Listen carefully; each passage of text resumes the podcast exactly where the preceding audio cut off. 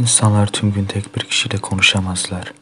Tüm arkadaşlarını bırakıp onunla konuşmazlar.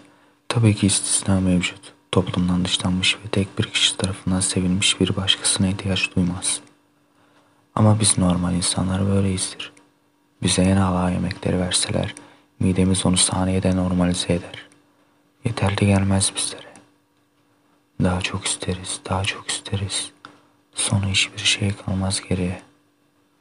Üzülürüz, istemeyi özleriz. Arzulamaktır zevk veren. Daha da çok arzulamaktır aslında istenen.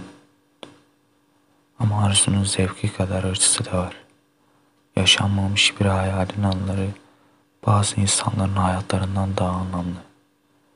Ve hayatları hayalleri gibi olmadığı için insanlar isyankar ve istikrarlı. Yani arzulamak ne kadar zevkli olsa da kimse arzulamak için arzulamaz. O hayali hayatı yapmak için kurar. Olmayacağını bildiğin hayallerin vardır. Birinde gördüğün bir şey kendinde hayal edersin. Bu hayaller istisnadır tabi. Ama kesin istediği bir hayali vardır insanın. Bir amacı vardır. Arzulamak zevk verir. Ama en sevdiğin yemeği koklayıp yememek gibi arzuladığın hayatı yaşamamak da imkansızdır. Bazıları için daha zordur. Ama başardığında daha tatlıdır. Senin hayalini belki muktedir biri gerçekleştirebilir. Ama onun bir günde yaptığı şeyi sen bir yılda çeşit çeşit anılarla yaparsın. Ve bu daha anlamlı, daha zevklidir. Ailenden istediğin bir hediye hemen istediğin an alınsa, sana şu zaman alacağım dedikten sonraki o bekleyiş heyecanından daha zevk verir mi? Muktedir insan arzulamaz, arzulayamaz. Bu yüzden asıl güç en yükseklerde değil, ortadadır. Peki insan kendisi için mi arzular? Karşısındakini umursamaz mı? Önemli değil. O yüzden bu konu üzerinde çok durmayacağım. Çünkü insan ne kadar bencilse karşısındaki de bencildir. Bu yüzden bencillik yadırganacak bir şey değildir. Aksine kabul edilmesi gereken bir insan doğası gerçeğidir. Markalar gibi özünde aynı olan şeyler farklı gibi gelir gözümüze, canımız ister. Dünyada ne bir kişiyle kalabilirsin ne de tek başına kalabilirsin. Oysa ben sana gülebilirim, seni tebrik edebilirim, sana değer verebilirim. Arkadaşlığımdan faydalanabileceğin ne varsa verebilirim. Ama sen yine de birinin değil onlarca kişinin sana değer vermesini istersin. Birine değil 10-20 kişiye en iyi dostum dersin. Çünkü aynı kişiyle konuşurken her şey aynı olur zamanla. Ama aynı şeyi başkasına söylediğinde farklı olur. Çünkü onunla bu konuyu ilk kez konuşursun. Bu sefer daha net öğrenirsin. Bu sefer farklı hissedersin. Yani zaten, yani zaten tek bir kişiyle konuşmak saçmadır da. Çünkü sen yıllardır istediğin bir dizinin bir bölümünde geçen konuyu bir filmin konusu olduğunda merak edersin. O zaman ilgi çeker. Belki aynı şeyi anlatır ama farklı mekan, farklı kişi, farklı atmosferdir o an. Ama tam tersi, mesela Yüzüklerin Efendisi dururken kopyası bir filmi izlemek istemezsin. Ya da GTA 6 dururken sadesini oynamak istemezsin. Daha iyi bir örnek.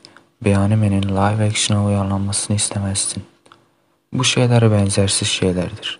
Anlattıkları şeylerle özdeşleşmiş kişilerdir. Bu yüzden mümkünse farklı olmak, özgün olmak, gerçekten var olmak için önemlidir. Gerçek güç ancak böyle elde edilir. Yine bu yüzden de gerçek güç ne en altta ne de en üstte değil, ortadadır. Çünkü en dipteki insan yemektir. En zirvedeki insan çatal bıçak setidir.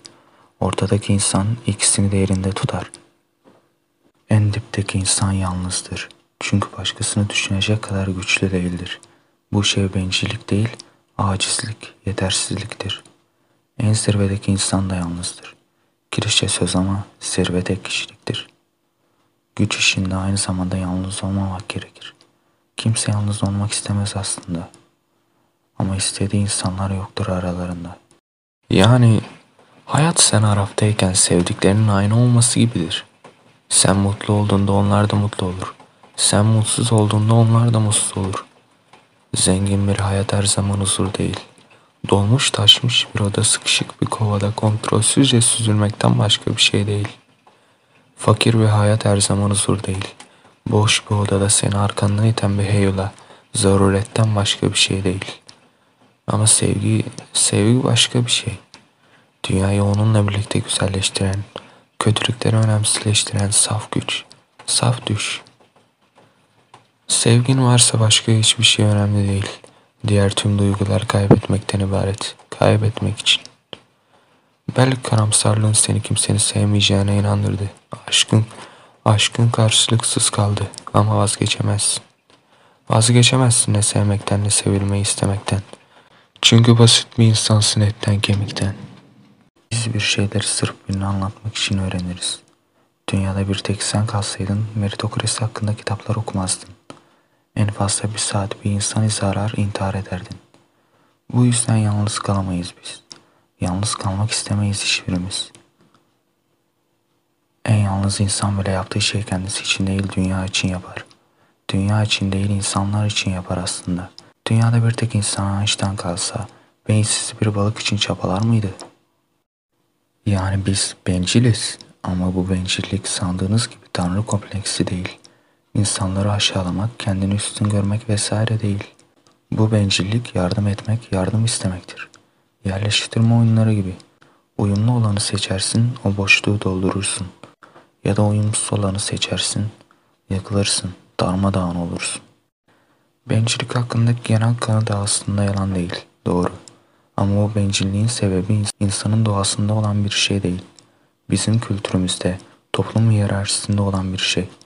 Başarı manipülasyonu, rütbe, sınıflar.